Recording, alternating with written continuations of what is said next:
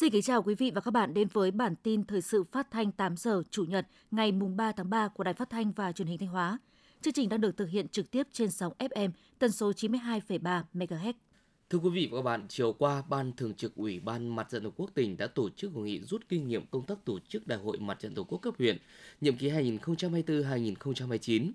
Đồng chí Phạm Thị Thanh Thủy, Ủy viên Ban Thường vụ Trưởng Ban dân vận tỉnh ủy, Chủ tịch Ủy ban Mặt trận Tổ quốc tỉnh chủ trì hội nghị.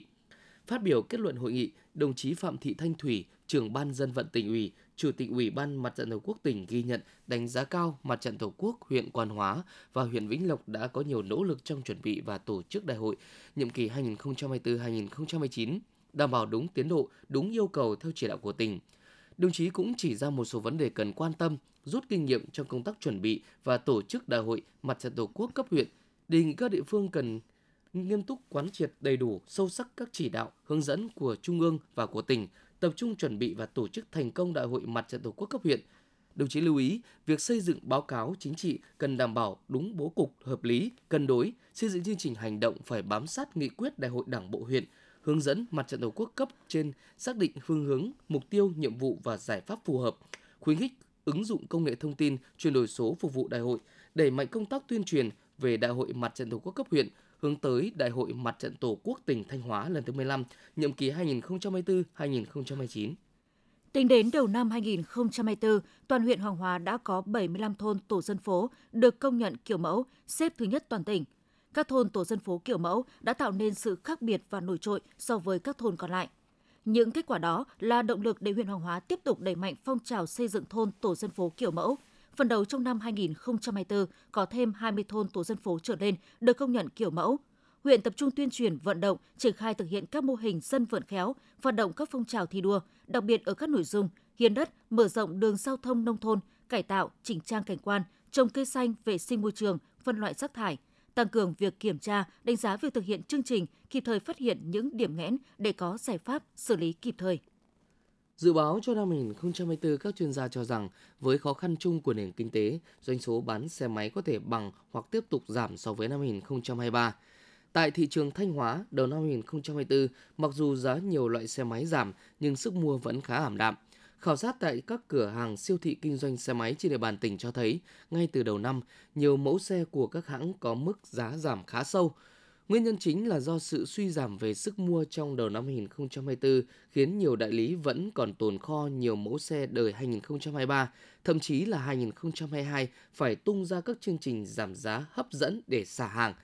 Mặc dù vậy, lượng khách đến mua xe máy vẫn giảm từ 30 đến 40% so với cùng kỳ các năm. Đồn biên phòng Yên Khương, huyện Lang Chánh được giao nhiệm vụ quản lý bảo vệ hơn 6 km đường biên giới và ba mốc quốc giới tiếp giáp với huyện Sầm Tớ, tỉnh Hủa Phăn, Lào – Ngày sau Tết Nguyên đán Giáp Thìn, cán bộ chiến sĩ đồn biên phòng Yên Khương đã ngay lập tức tổ chức các đợt tuần tra cột mốc biên cương nhằm đảm bảo vững chắc chủ quyền an ninh biên giới để giữ gìn sự bình yên cho nhân dân. Qua kiểm tra cho thấy dấu hiệu đường biên giới không bị xê dịch, các cột mốc biên giới được đảm bảo nguyên trạng, không có dấu hiệu vi phạm pháp luật, vi phạm quy chế biên giới, xuất nhập cảnh trái phép. Nhân dân hai bên chấp hành nghiêm hiệp định, quy chế khu vực biên giới, người và vũ khí, trang bị tuyệt đối an toàn. Theo thống kê của Sở Giao thông Vận tải, trên địa bàn tỉnh hiện có 4.832 đơn vị kinh doanh vận tải bằng xe ô tô. Nhằm siết chặt quản lý kinh doanh vận tải thông qua thiết bị giám sát hành trình, Sở Giao thông Vận tải đã thường xuyên đôn đốc hướng dẫn các đơn vị kinh doanh vận tải thực hiện lắp đặt giám sát hành trình theo quy định. Đến nay, 100% đơn vị kinh doanh vận tải trên địa bàn tỉnh đã thực hiện quy định lắp đặt thiết bị giám sát hành trình trên các phương tiện. Cùng với đó, Sở Thông Vận tải yêu cầu với các đơn vị thường xuyên kết nối truyền dẫn dữ liệu từ thiết bị giám sát hành trình về máy chủ của Cục Đường bộ Việt Nam để phục vụ công tác quản lý, giám sát hoạt động của các phương tiện kinh doanh vận tải nhằm kịp thời phát hiện, chấn trình, xử lý các trường hợp lái xe vi phạm về tốc độ, thời gian lái xe, chạy sai lộ trình, không truyền dữ liệu. Theo thống kê, tuyến đường sắt trên địa bàn tỉnh Thanh Hóa chạy qua địa phận 8 huyện, thị xã với chiều dài khoảng 103 km, nhưng có tới 83 lối đi tự mở – đây là những vị trí thường xuyên xảy ra tai nạn. Do đó, cùng với việc kiên quyết xóa bỏ các lối đi dân sinh tự mở, thì lực lượng chức năng chính quyền các địa phương cần tuyên truyền nâng cao ý thức cho người dân khi đi qua đường sắt.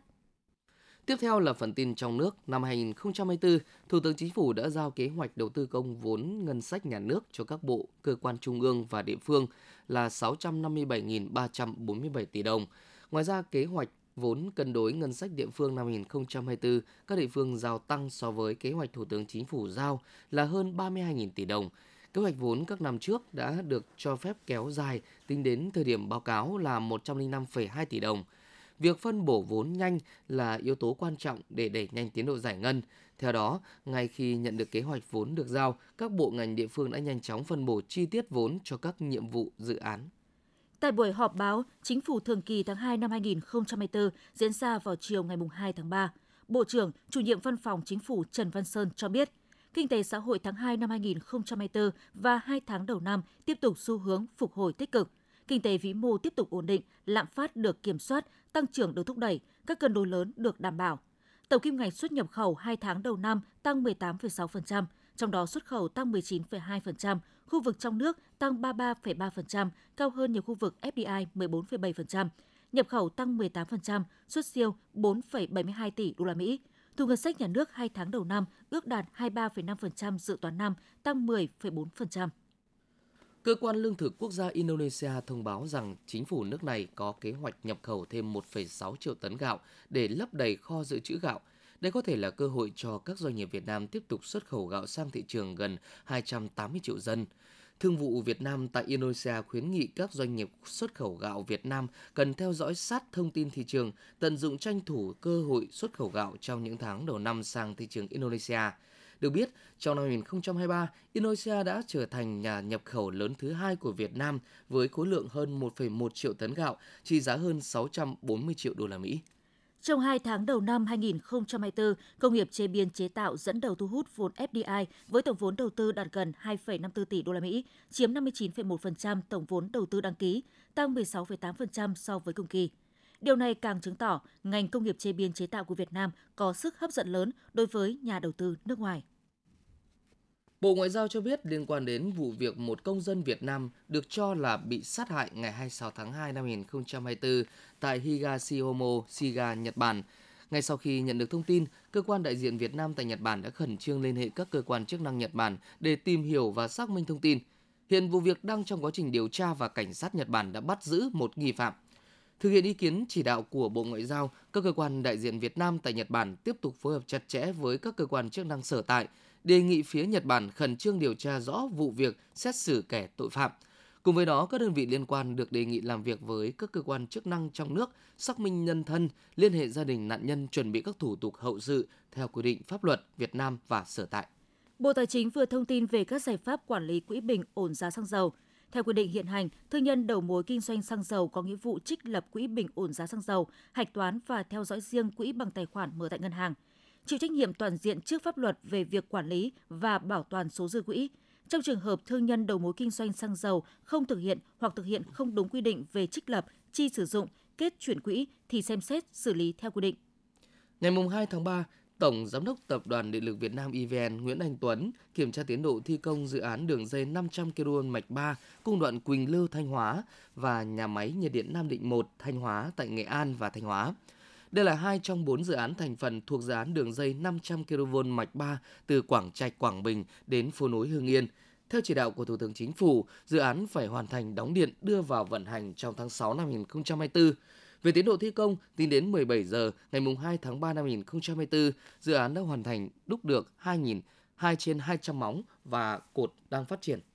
Ngày 20 tháng 12 năm 2013, tại phiên họp thứ 68 của Đại hội Đồng Liên Hợp Quốc, ngày 3 tháng 3 hàng năm được chọn là Ngày Động vật Hoang dã Thế giới. Ngày Động vật Hoang dã Thế giới năm 2024 có chủ đề Kết nối con người và hành tinh, khám phá đổi mới kỹ thuật số trong bảo tồn động vật hoang dã.